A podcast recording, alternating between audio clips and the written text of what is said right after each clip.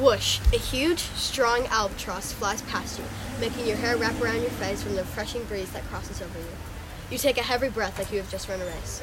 You watch as the magnificent creature flies off into the sunset, its feathers ruffling in the wind. Hi, I'm Casey. And I'm Eliza. Today we'll be informing you about the plight of the albatross birds. Hope you enjoy. The albatross's habitat is located on Harrington Point Road, Dunedin.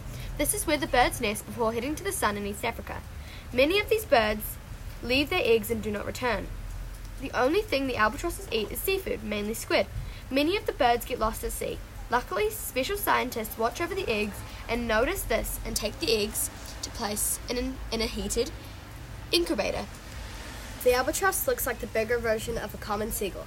It has a long body with black wings. The wings fold in on themselves, tucking them away from sight when they are on land. It is very difficult to tell the difference between male and female albatross because they look so similar.